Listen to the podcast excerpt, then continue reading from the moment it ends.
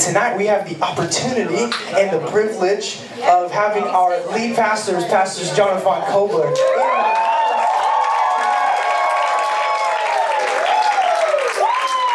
And if are not a part of the Living Water family, like you, you attend a different church or you're in a different area, um, we love having you here. Thanks for being here. You are part of our Living Water young adult family. oh, I should have second second thought the M&Ms.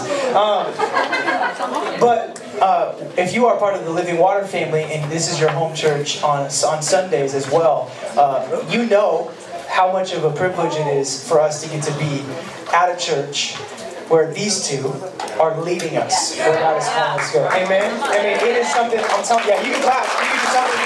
But I would, if I lived within an hour and a half of this place and I didn't work here, I would find my way to this church on Sundays. I'm not kidding. It is such an incredible church, and these leaders are such incredible leaders, and it really is a privilege. It really is a privilege to get to be on your team and to be at your church. Uh, and we get the privilege tonight of having Pastor John Vaughn here uh, to invest in us. And so if you don't have a home church, I'd love to invite you. There's an incredible thing God is doing in this season in our church at large, uh, not just in the young adult community. Uh, Sunday mornings, we've got services 8, 9.30, 11.30. Um, and just, I, I'd encourage you, come check it out. I know a lot of you do come. How many of you guys come on Sunday mornings? good chunk of us. I know some of you live farther away or you have different churches, but if you don't have a home church, I'd love to personally invite you um, just to get, get, to be part of what God's doing. So, tonight, welcome to you both. Uh, I'd love for you to take a moment, if you don't mind, just quickly introduce yourselves in maybe how long. There's a, probably a lot of people here that don't know you, so how long you've been married, uh, how long you've been here pastoring, and that, and just a quick kind of intro. And then what we're going to do is dive in to some questions that have been submitted by you all over the last two weeks. Anonymous, anonymous, anonymous, nope. Anonymous, nope. Anonymous lady. I'm just gonna, gonna sum it up.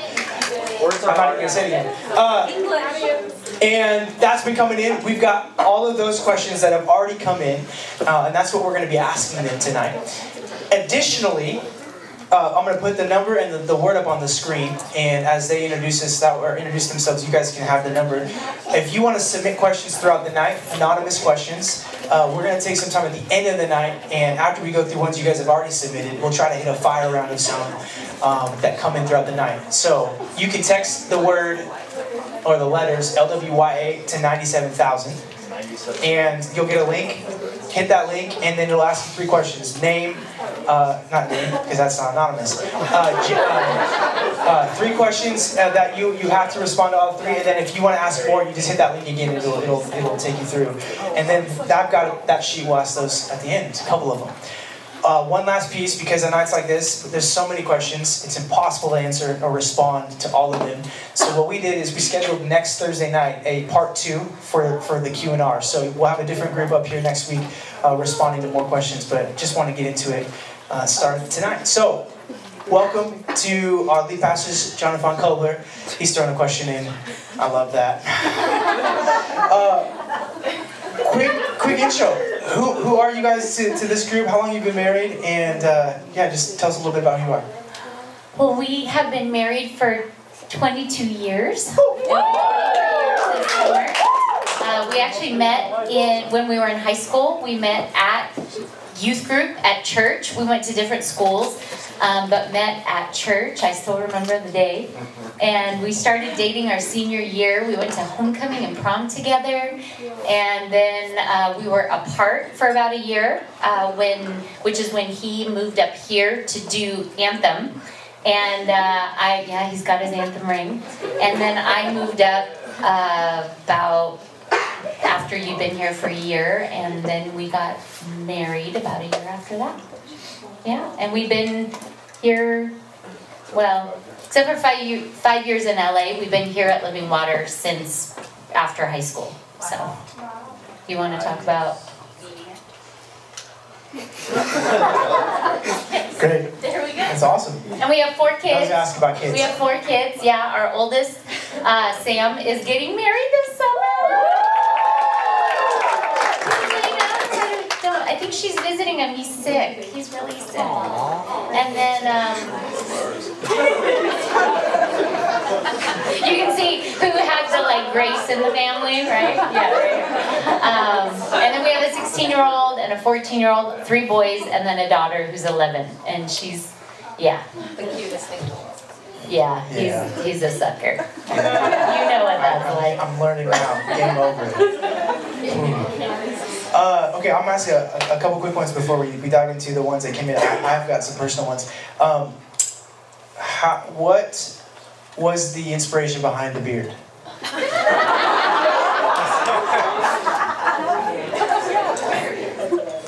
Because I that's a question nobody asked, but everybody wants to know.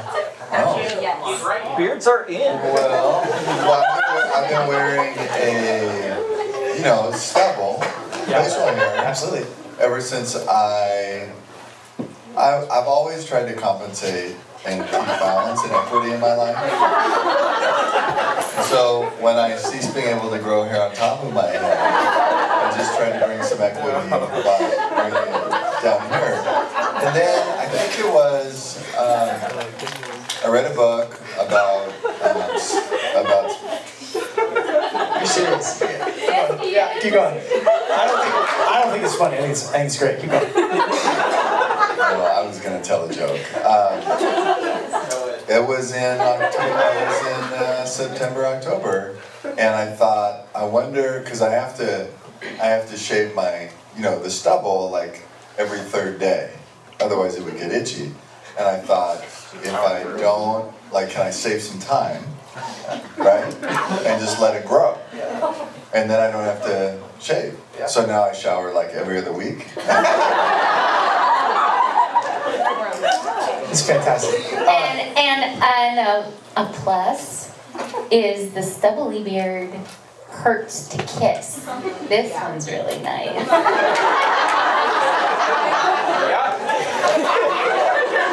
Now, my next one is how do you feel about it? Sounds great. It's either either clean shave or more like this. Really nice.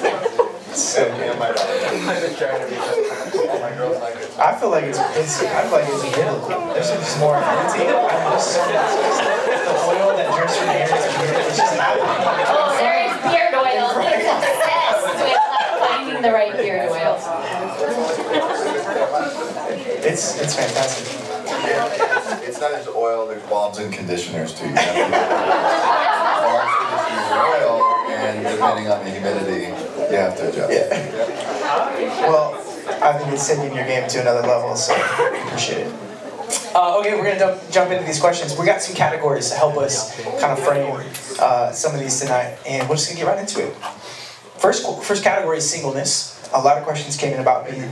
Go ahead. Before you ask a question, Yep. can, can make a comment? Absolutely. Thanks.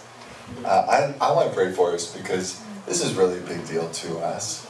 Vaughn and I have experienced so much joy in our relationship, but especially because of what we do, we've we've walked with so many people who have experienced so much pain, um, and it's just a big deal. And not everybody in here has gotten it right. Not everybody in here is going to get it right.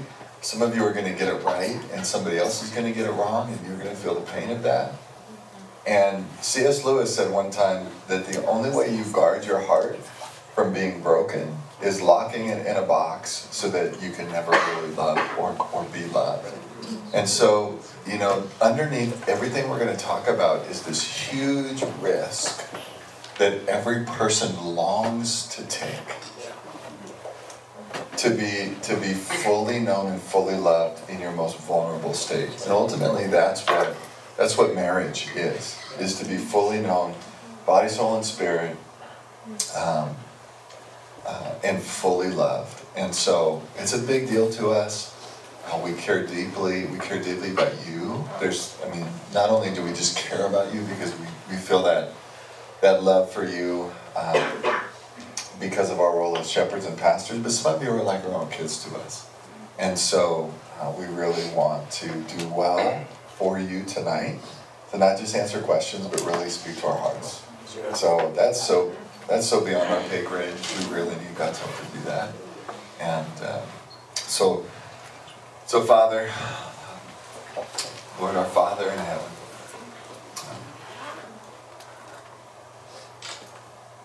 we know how much we have a glimpse of how much you love us. And I pray that everything we say would reflect your word and your truth, your love and your spirit. And that, Lord, you would help each and every one of us to come to that place of, of, of letting our walls down and then receiving the Father's love and the Father's word and the Father's truth to guide us and heal us, restore us, and lead us forward from this day.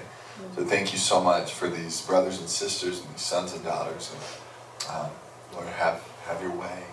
And please use these frail vessels uh, for your good purposes tonight. In Jesus' name, amen. Amen. Uh, first category here is singleness. The question is this What if I'm single and I'm starting to get bitter? How do I address this issue with Scripture?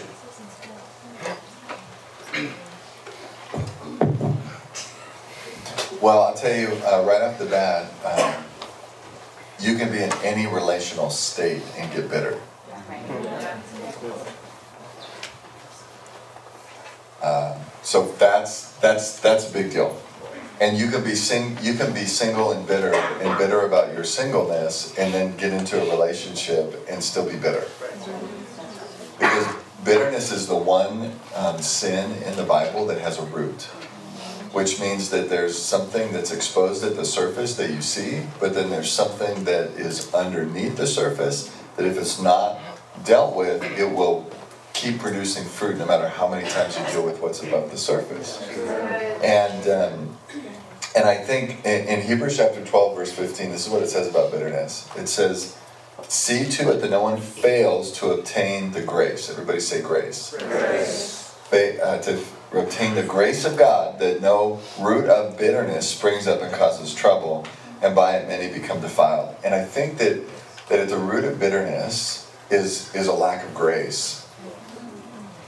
And, and I think at, you know another way you can look at that is, is grace is always a gift and bitterness often takes residence in our heart when we don't get what we wanted or needed. Does that make sense? Sometimes it's a it's an offense or somebody hurts us but even at the heart of that hurt is somebody that should have given us something protection, honor, respect, love, and instead they took something, and that lack creates a wound, and then bitterness can fester. And so the part of the antidote is the grace of God. But here's the thing you can't receive grace when you hold on to bitterness. So at some point there has to be the recognition of where that pain, sorrow, hurt, offense happened.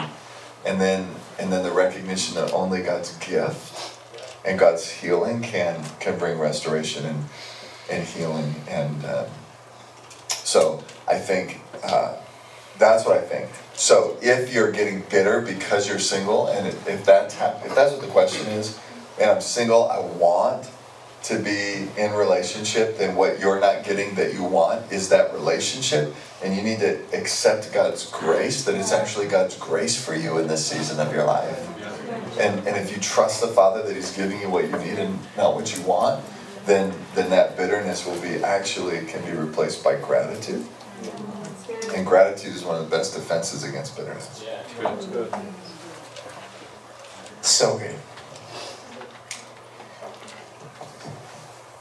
Next question on the singleness topic Does God keep some of us single for longer than others for a reason? Man, it's gonna keep my daughter single, single until 57.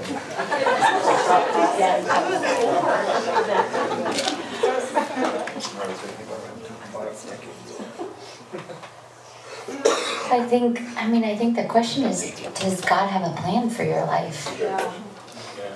Um, and I think even, I mean, I was thinking about this even with the bitterness question about, you know, being single. And um, I think it comes down to accepting God's grace. You said something about God's character and knowing God. I think, I think when you're questioning God's plan for you, what God's doing in your life, questioning what's happening, um, rather than just try to not question why this is happening to me, I encourage you to to seek out the character of God. Get to know who God is because you can't trust somebody that you don't know. And and to trust that God has a good plan for you even if you don't totally fully understand it right now. You you may not be able to answer the question why is this happening right now? Why am I still single? But if you can start answering who is God? What does his love look like? Who am I to him? Um, then trust begins to build and then no matter what it is that you're facing that that is difficult or that you don't understand um, that trust that peace comes really from knowing him not just getting an answer for why something's happening to you I one of the ways that I've seen this is, you know, what you guys aren't thinking about is the singleness that can come on the other side. Well, of a lot of things, you know, of broken relationships, or just, I'm thinking about my mom. And because she was, she and my dad were faithfully married for, I don't know, 40 years probably. And then my dad died, and my mom is like rocking. She's like, she's still got a lot of life to live, and now she's single.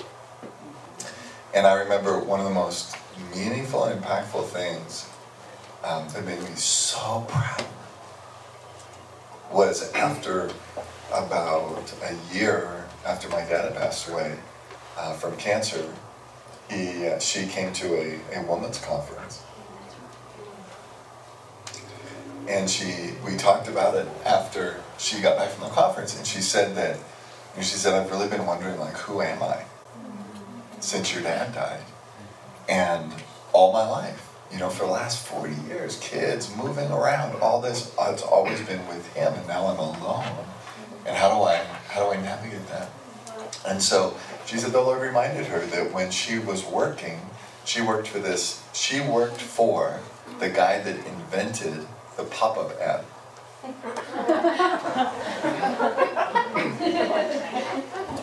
yeah. Talk about satanic influence. So it was a pretty pretty successful marketing company. And she was like client representatives and the party planner, and she did all this stuff. But she said, what I loved to do at that company was was I knew I knew my boss's intentions for his employees and the kind of culture he wanted. And so I just had kind of an unlimited budget to do whatever I wanted to create that culture, make it feel appreciated and so forth. She said, I realized at this conference that I still have a job to do, that I know the character of my boss. And she said, now that I've moved into a different neighborhood, I'm just going to do the same thing and make sure everybody in that neighborhood knows how the boss feels about them. And so she just does open houses and she goes door to door and talks to people. And I mean, it's amazing. So um, if, if you can get singleness right now, you're so far ahead of the game, not just in this season of your life, but but 50 years from now.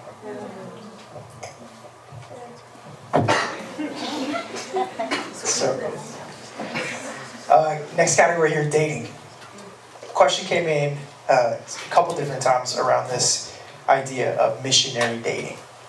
To define missionary dating, the idea, in case you don't know what I'm talking about, the idea of, of one person subscribing to the Christian faith, following Jesus, and then pursuing somebody who doesn't, and then hoping that through their pursuit of that person that they would come to know Jesus. So missionary dating. The question is, is it of God or a convincing lie of the enemy? Well, we'll have to see if Vaughn gets saved. Feel like making progress.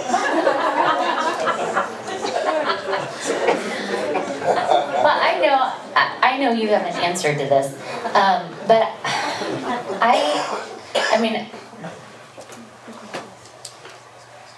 I just, I just cannot imagine. So so much of who I am is my relationship with the Lord. Is who he says I am, is my love for him. It shapes what I do, it shapes how I see the world, it shapes my loves and my passions. Um, and so to connect to the thought of connecting my heart and my life to somebody who does not share that with me i can't i just cannot imagine it would to me i think it would feel like two people holding hands and trying to go two opposite directions. Somebody either you're going to go nowhere or somebody's going to go the direction they don't want to go. And and to assume that it's going to be you know the person you're trying to drag over to jesus i don't know. I don't know if that's necessarily going to be the case. Um, but i just i mean so so much of our relationship is the unity of understanding why we were put on this earth and the loves and the passions that we have that are so directly tied to the lord um, it'd be half our relationship would be missing if if one of us was not at that same place. Yeah. Okay, That was a great answer. Can I ask us like a, a secondary question to that? As I this isn't here, but to some degree it is. I'll, I'll rearrange it because I've heard a lot of people ask this. How do you navigate, or how would you encourage somebody to navigate the different degrees of maturity? So maybe somebody's a Christian, but they're not at the same level of maturity as you. Uh, People ask questions like, how much does this person need to be, where do they need to be at in their relationship with Jesus before they're ready? If I feel like I'm the one, this, so does that kind of make sense? What, how would you guys counsel somebody who's like, I want to pursue them, but I don't know if they're at the same maturity level? I think my answer to this has changed over the years, um, and and this is what I would say. That is such a contextualized question. You know, I mean, there's so much. You could be raised in a family to be incredibly disciplined and um, have have integrity and but not have faith. But you have a character that's trustable. And that person comes to Christ, um, they're in a different place when it comes to how much you can trust them than somebody that, that has come from a place where they've always had to lie or cheat and steal just to survive. And then that person comes to Christ, and your, your, their, their trustability is very different. So, what I mean, those are radical, those are extreme examples because I think there is no simple answer. And the Bible is not just a book about simple answers. Have you noticed that? But integral to the Bible is this idea of, of being a part of a faith community, having fathers and mothers in the faith, having shepherds and elders in your life, having yeah. mothers and fathers speaking into your life. Yeah. And so, listen, it, you, you, yeah, if, if you're serious and with somebody and you want to get married and you do premarital counseling, I, I've seen people do all this stuff, but still there were secrets in their hearts and there were things that they withheld in their heart. So, all of that to say, if you're having to ask this question, that's probably more the Holy Spirit saying pause than you realize. Yeah. And what I would encourage you to do is ask the question like, who are the fathers and mothers in your life? Who are the people that are 10, 15, 20 years older than you are that really know you that you could go to and say, help me think about this well? Mm-hmm. And, and my hope for this church is that it's not just a place where people come and sit and try to get an easy answer on Sunday but that it's a place where they really find authentic relationships and mothers and fathers in the faith, and that there's this community. Because I've grown more by being a part of my life group where there are authentic relationships and we really know each other's stuff and walking through the seasons of life than just by coming to somebody and asking for an answer about a question. So, what I would encourage you is number one, if you're asking the question, pause. And if you can't say, here are the fathers and mothers in my life that I can really process and dialogue this with, then that ought to be one of the next things that you start to pray and search out uh, for your life. Because that's going to benefit you innumerably, both on this side and on that side of the wedding aisle. So that's that's what I'd say. Yes. More personal to both of you. How did you know that y'all were the the one for each other? Like, how did you know? Okay, it's time to turn the corner from friendship to wife, friendship to husband. It, it was a little. It was a little bit at a time. It. yes, it was. Yes, it was. Um, now there was a moment where like the angels were singing we where literally it was there was this moment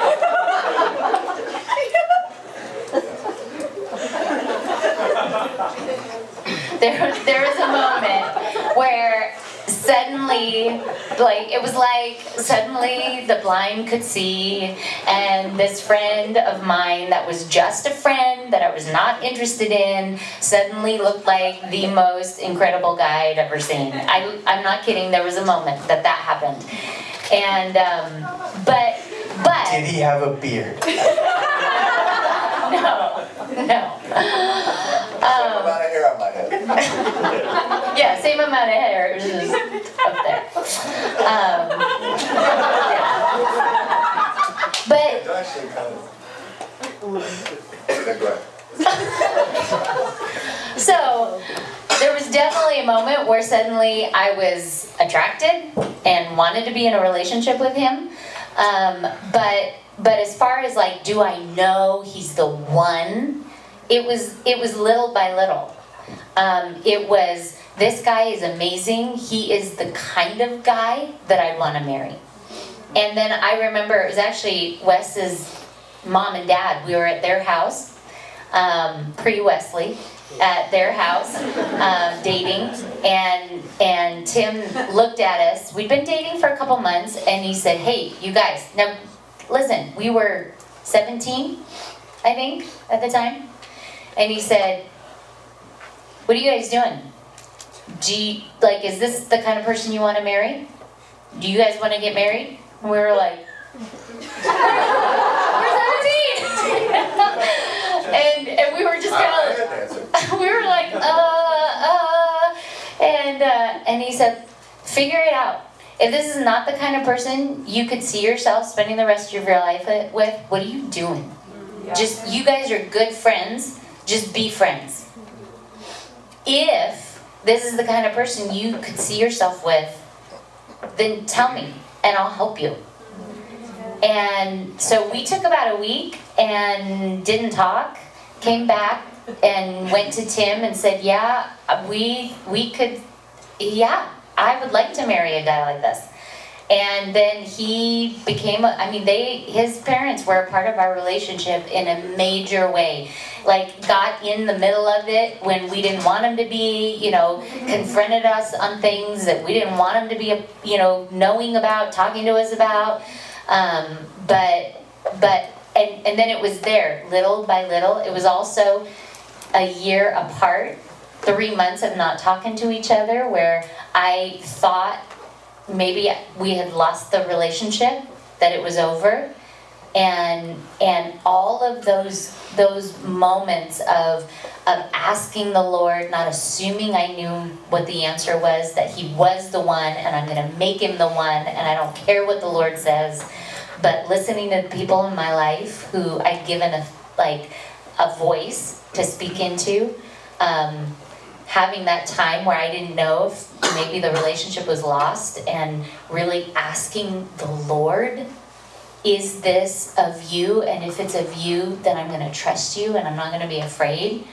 Um, and then when the Lord brought the relationship back. I mean, it was just little by little asking the Lord, trusting, letting go when He asked us to let go, um, being willing to say yes to follow the things the Lord had asked us to do, even though it meant being apart from each other for an extended period of time.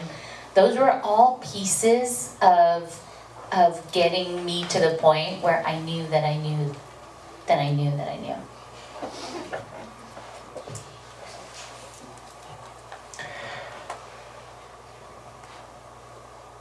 How do you uh, kind of tag to that? I think a lot of people in here would want to have a thought or two about what's what's helpful for kind of knowing when to round the corner from just we're good friends. So beyond just like we're we're already dating or we're already into each other, we know we need to get married. But there's friendships in here where people are, are wondering when when should I move this? When how do I know I should move this thing from friendship to relationship, or make the ask? It, uh, that's a great question, and the think with that with the deeper question in my mind is how do you how do you follow God? I mean that's the question. Is how do you know what the will of God is for your life? Because getting married is one of a million decisions that you'll make that are going to have one set of uh, ramifications if you did it on your own, and another set of ramifications if you did it trust in the Lord. And so I think that you know that question of um, is really about how do I hear from the Lord, and if you don't know, that ought to be your highest pursuit before you pursue is this the right person for me? Like I want to learn how to hear from the Lord, um, and you can. And you don't have to be 28 years old to, to learn how to hear from the Lord. You don't have to have a degree, you don't have to have the whole Bible memorized. You can learn to discern and to hear and to follow the Lord. And this is what sets Christianity apart from every other religion is that God wants to be actively and intimately involved in your day-to-day life, leading you, walking you, engaging with you, that you can have a naturally supernatural life uh, because of his love and grace and gift for you. So that's what, man, that's what I would want you to be asking because when you start to dial into that, then you'll figure this out. And one of the reasons that I was so uh, enthralled with her was she had committed to go on the mission field for two years after she graduated from high school.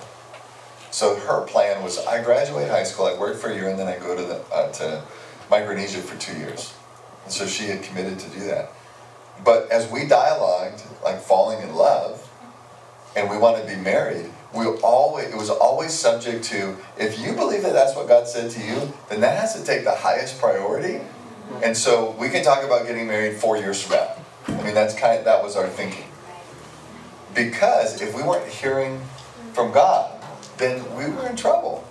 And I, I just want to reiterate, you can you can hear from God. And there are people in this room that are walking that out and living that out. And that, uh, I just encourage you to pursue that and make that a priority because you can. And um, you'll never, uh, you'll never regret that investment to understand what that means. Next category here is gender roles in pursuit in relationships. I heard that. uh, I'll ask this one. I'll ask this one, and if you want to just take it and maybe speak more more than just the question.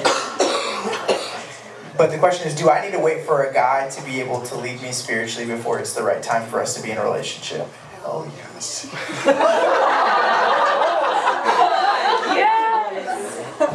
And I would wait until there was a woman that was able to lead you spiritually before you dated her.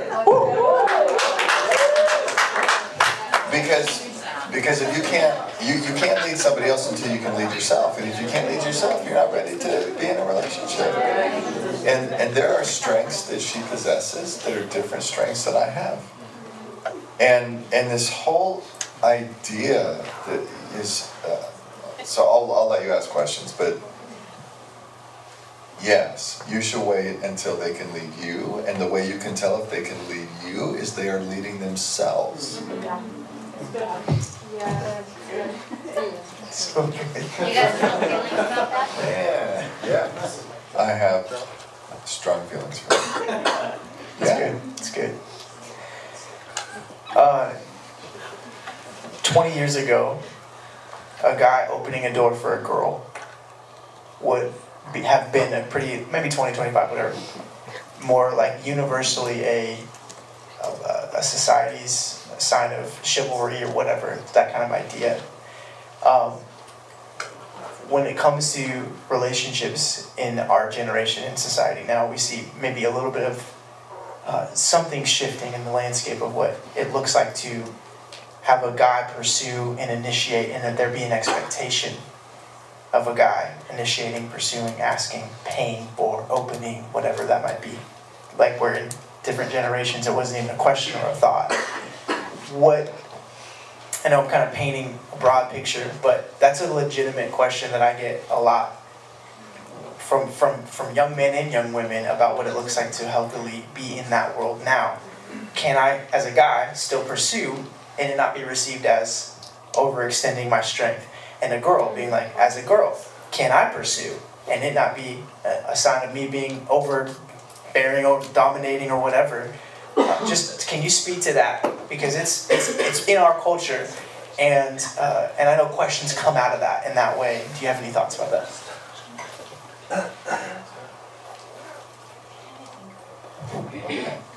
First, okay. No, no, no. So, first of all, so much of those ideals came from a class system. And it came from when people got rich and wealthy enough. Okay, I'm getting there. I'm going to take the long route so that I can confuse everybody enough that they'll just think I'm smart but won't know what I'm talking about. But there used to be a day and age where, where you represented your family, and that's where you learned behaviors as people got more wealthy and more mobile, then there were these classes of people. So all this chivalry and this European modesty and all of that that created these, this is how a man treats a woman and a woman treats a man, was all born out of uh, connecting to a class in society and, and then creating these roles around those class that you were assigned to.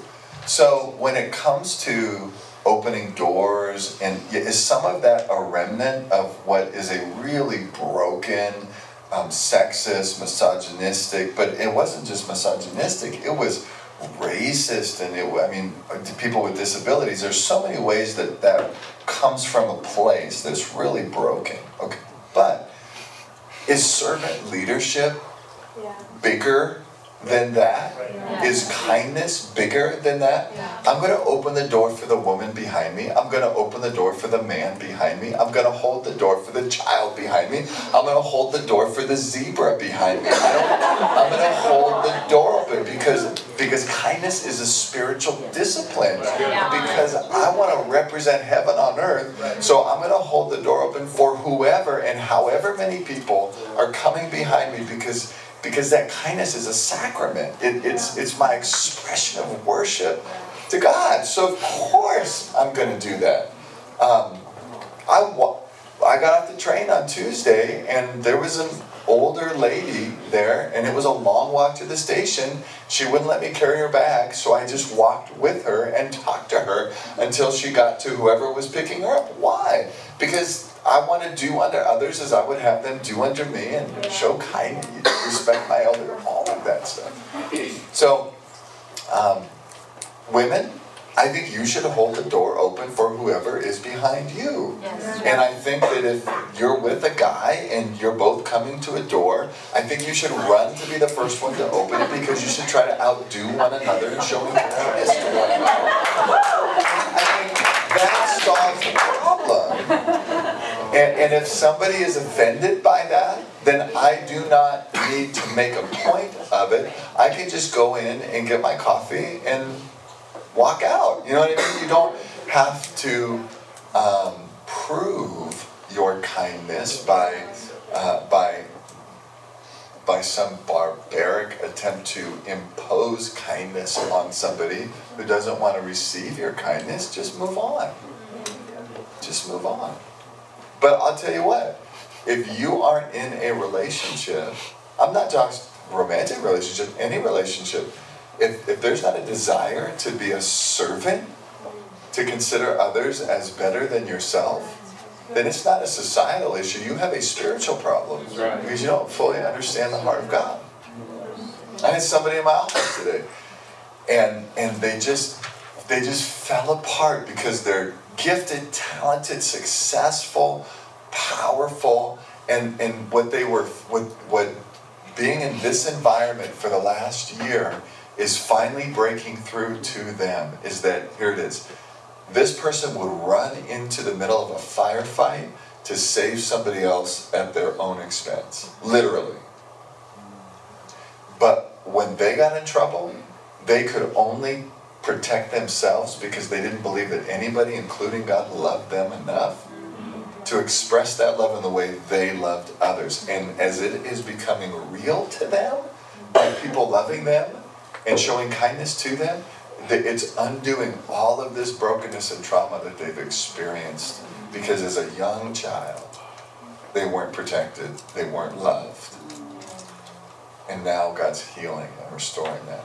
Because people are loving them being kind to them the, this stuff works this christianity stuff it really works did that answer the question? Yeah, totally. That's great. Did that answer the question? Because I wasn't trying to dodge the question. Looks good. No, it's really good. Okay. I actually, I had somebody ask me if I was offended when you try to help me down off the platform, like on Sunday morning. Because you don't do it when, you know, Chase walks down the platform. And, uh,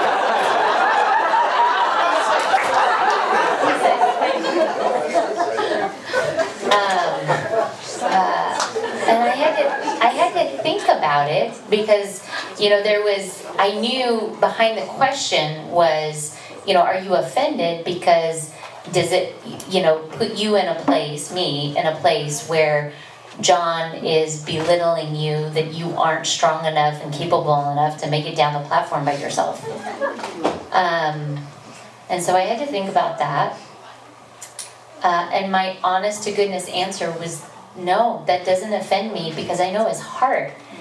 His heart is he just loves me and cares about me, and he was he's being well. So I guess that means he doesn't love you. Yeah, that's cool. Doesn't care. Listen, if Chase had a propensity to wear high heels, I It's getting weirder and weirder. probably would help him down the stairs. I mean, I would help an old guy down the stairs. Sure. Now, I'm not comparing you to an old guy.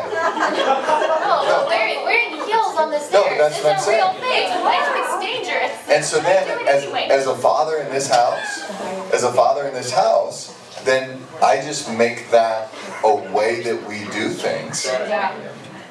Because, listen, um, the things you celebrate, the things that you enshrine, the things that become habits and traditions, um, produ- um, communicate your values, right? So, like, Saturday breakfast is a value for our family. But you could be mistaken and think it's a value because we love pancakes. You could think that holding a woman's hand on the steps is because we think women are weak and fragile. But but we don't do Saturday breakfast because we love pancakes. We we do we value Saturday breakfast because we value connection as a family and having an altar where we know our kids know every week mom and dad are breaking down doors, flying home overnight, whatever, so we can be there for Saturday morning. And so we we help our ladies and anybody that might be wobbly down the steps because we're kind. Because we prefer one another. And because women are much more likely to be vain and wear uncomfortable shoes. So it's not fragility, it's vanity, really. So, His mother bought me almost all the shoes I own, so I got it from somewhere great. Couple more here. I, I appreciate the question because, like any tradition, Right. it can be misconstrued. And so it's important to get to the heart. It's important to understand why. So those a good question. I never thought about talking about it to the church, but if anybody asks you, you could tell them. Women are vain, so we have. Are we recording this? Uh, yep.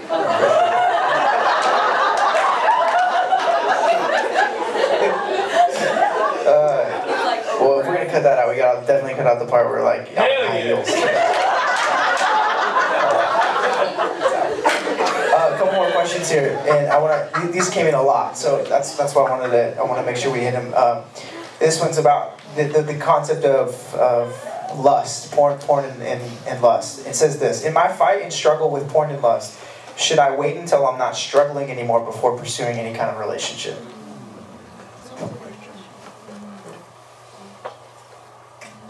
Well, I, I think you have to define struggle. Because, man, if you're struggling, I'm like, way to go. Most people aren't even struggling, they've just given in.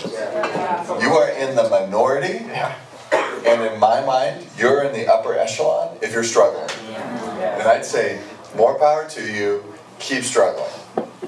Now, now how you struggle matters, but, but uh, first I want to commend you that you're struggling. Yeah. Um, here, here's, here's what I, I thought about, because it's a great question. Um, here's where I would land. It's um, Galatians chapter 5, verse 17 says, The desires of the flesh are against the spirit, and the desires of the spirit are against the flesh. They're opposed to each other to keep you from doing what you want to do. And, and one of the works of the flesh, the expressions of the flesh, remember, the flesh is the part of you that is only motivated by, by self preservation and self rule. That's the flesh. It's the Adam and Eve part of you that wants to be better than God. Okay?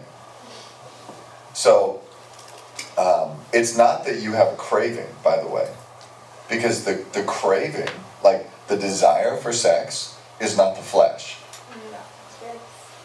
How you steward that is dictated either by the flesh or the spirit. The desire for sex is holy. God put it there. That's right. Yeah. If you were homeschooled, that may shock you.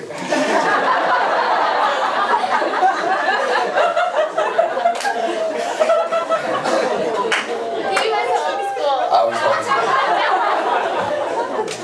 But the desire for sex is like the desire for food, the desire for water, the desire for air. It's inborn. It's God created that. And when it's stewarded well, it is very good. Body, soul, and spirit, holistically.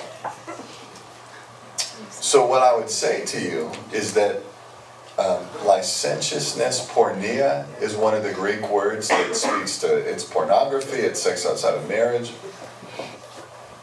That that's that's the expression of the flesh, the works of the flesh. And so, here's what I would say to you: it's it's the desires of the flesh that raise war against the desires of the spirit. So, if you're struggling, great.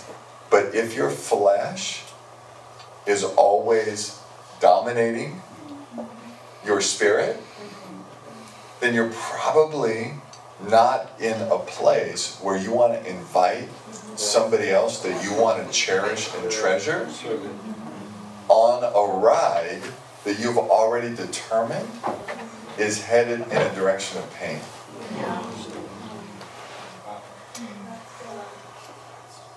I mean, doesn't that seem like the loving thing to do? Um, but gosh, there could be a lot of reasons anger, eating disorders, um, other addictions. I mean, any of those are things that just if you love somebody, you want to be able to walk in the Spirit.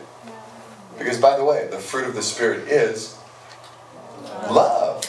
So, if you want to love somebody, you want to be able to walk in the Spirit and not be dominated by your flesh. And by the way, uh, this is this is a place where there are, there are people that help you do that. You you can get free, and there is there is more joy in freedom than there is even pleasure in those temptations and addictions. And man, what I want for you is joy. I want I want that that I mean we can go, we can uh, this recording. Can you pause the recording? Just for a second. Is it paused? None of my kids are here, right? Okay. And so, but here's what I'm getting at. And then, and then our kids came home, like these these people that we love, love, love, and cherish so much. And we we got to experience all of that joy, and then in the presence of people we love more than anybody, there was no shame, no guilt. It was just more joy. And that's what I want for you. That's what God wants for you. And that's what He will give to you when you trust Him with your life.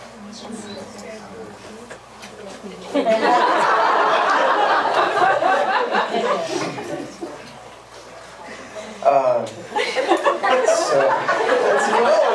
Let's go. I love it. I don't have anything else Sunday, Jay. Come on, somebody. Oh, Lord, help me. I mean, like, the, when Vaughn said, I gave Andrew some money because we're going to go to a movie, they'll be gone for a couple hours. I was like, I said it just like that. I have married the champion of the world. So great. Now everybody's gonna be like, the next time our kids go to a movie, nobody's gonna to like think about it. You sit in the movie theater, you see Andrew, Sam, Levi, and there like, oh gosh.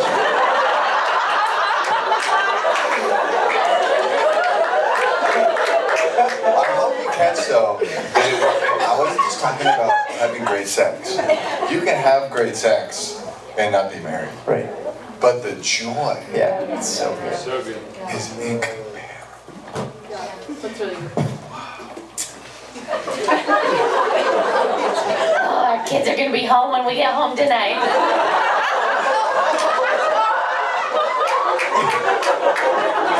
Uh, last, last question.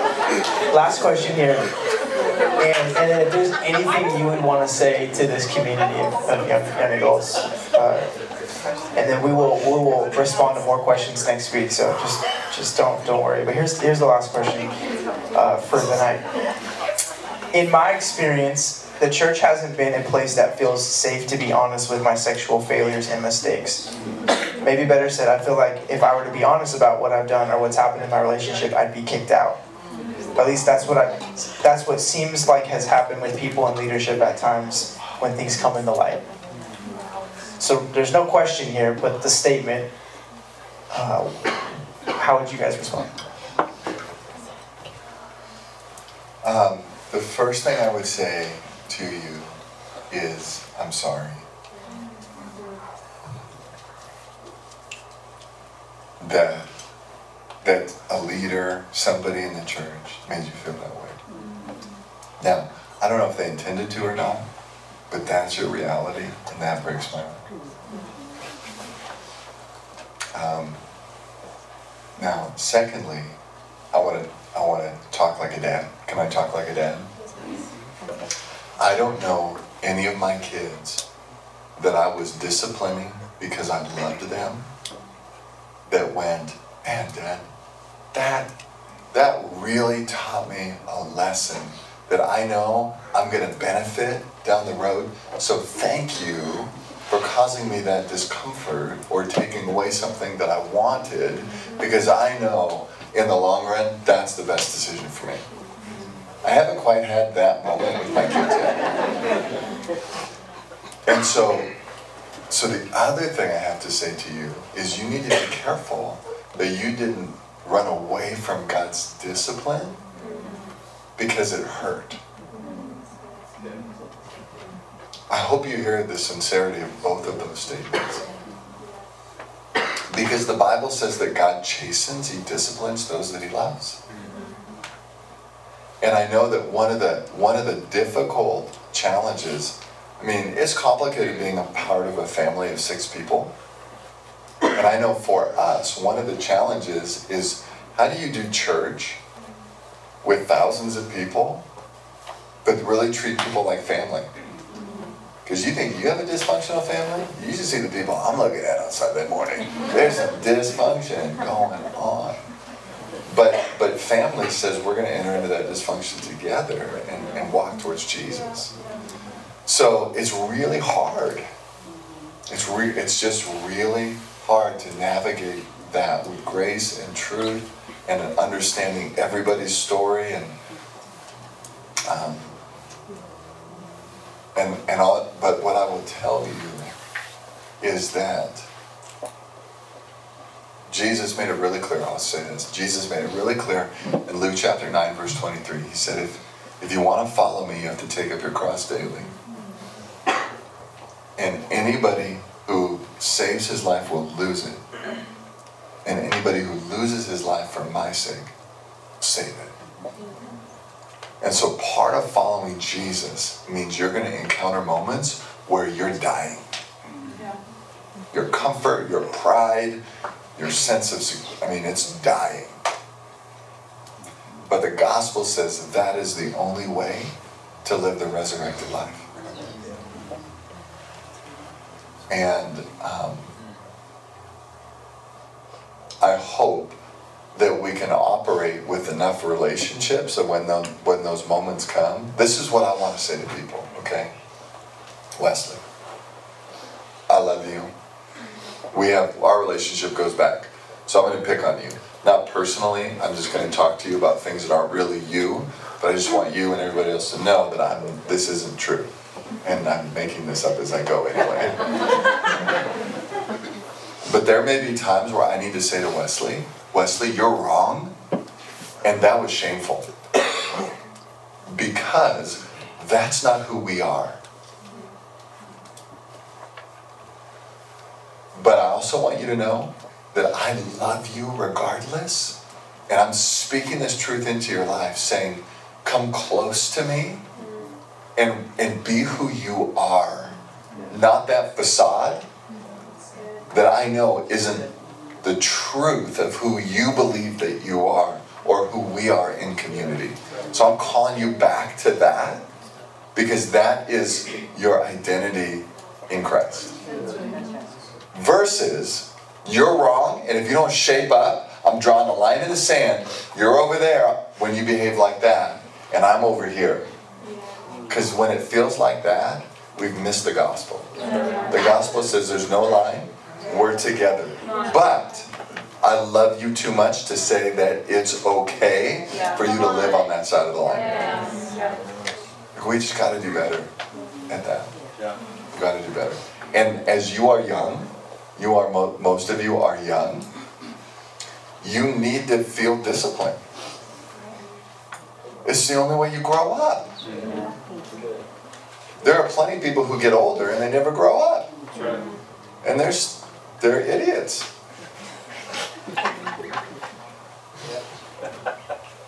And they're dangerous. But I don't want you to just get older, I want you to grow up.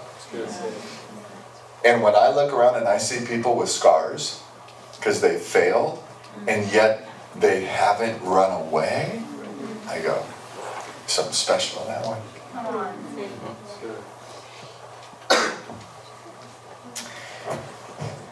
Any, any final thoughts, closing thoughts for the group? I just feel like there's conviction in the room, and the one person that's leaving is probably. that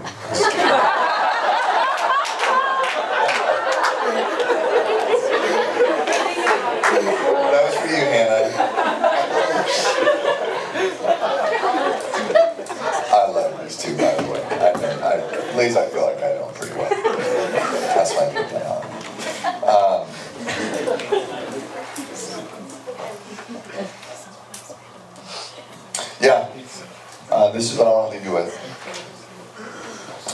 It's in uh, Psalm 27. And it simply says this One thing. Everybody say one thing. One thing. One thing I have asked of the Lord that I will seek after.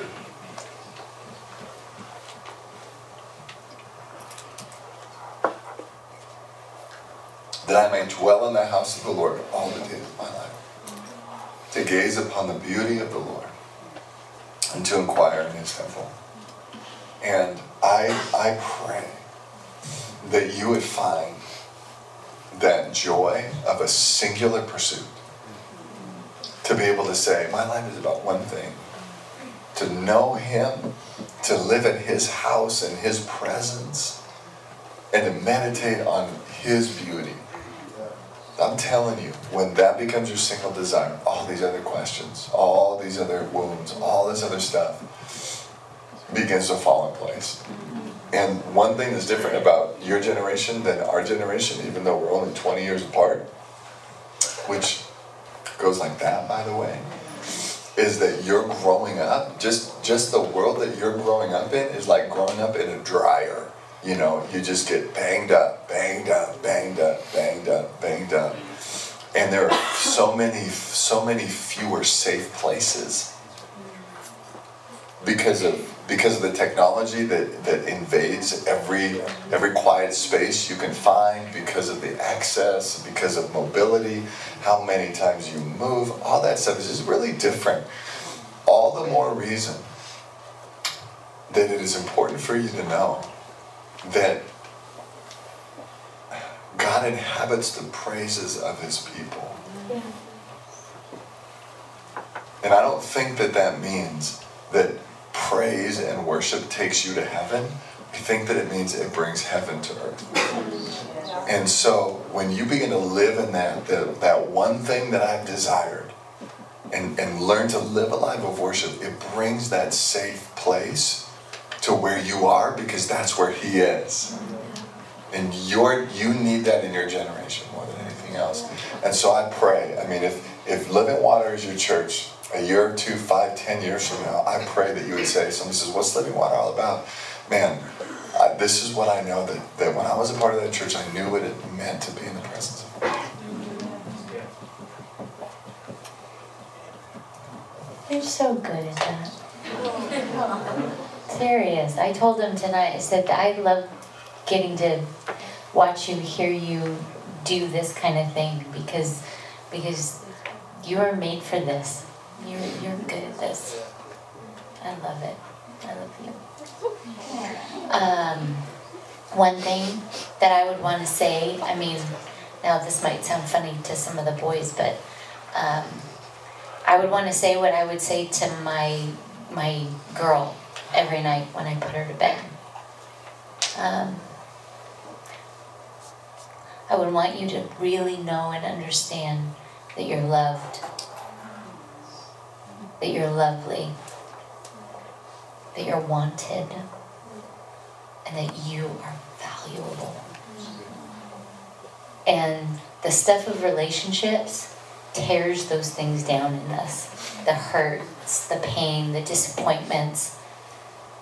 It, it's not just about, oh, I had a relationship and someone broke up with me. It's like it, it injures your, your identity, how you see who you are and your value. Um, so I just want to remind you who you are. You're loved. You are lovely, you are wanted, and you are valuable. And if you're not sure if you believe that yet, then you find one of these incredible leaders and you tell them that you need help believing that about who you are. That's good. And they will. Can, can all the ladies stand up?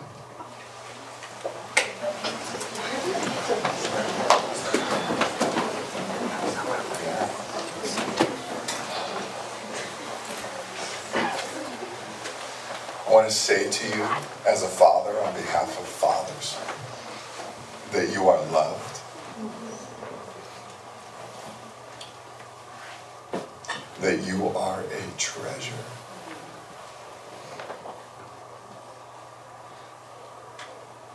That you're beautiful.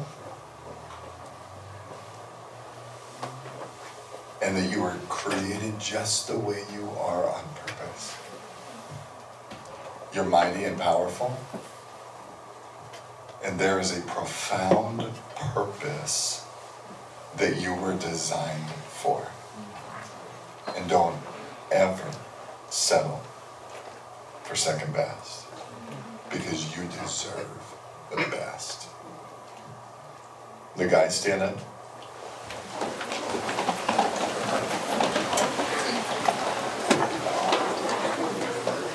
Guys, listen to me.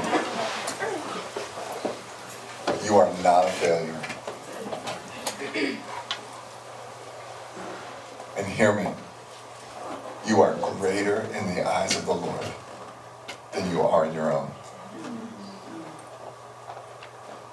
You are created for a purpose, and you are competent, honorable, and prepared for what God has in store for you. You are made to leave the people and places that you encounter better than the way you found them. So don't ever shortchange yourself on what God can do in and through your life or settle for second best.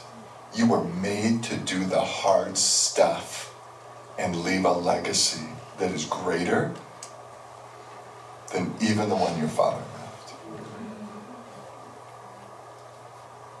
Don't ever forget it. Now, everybody stand up.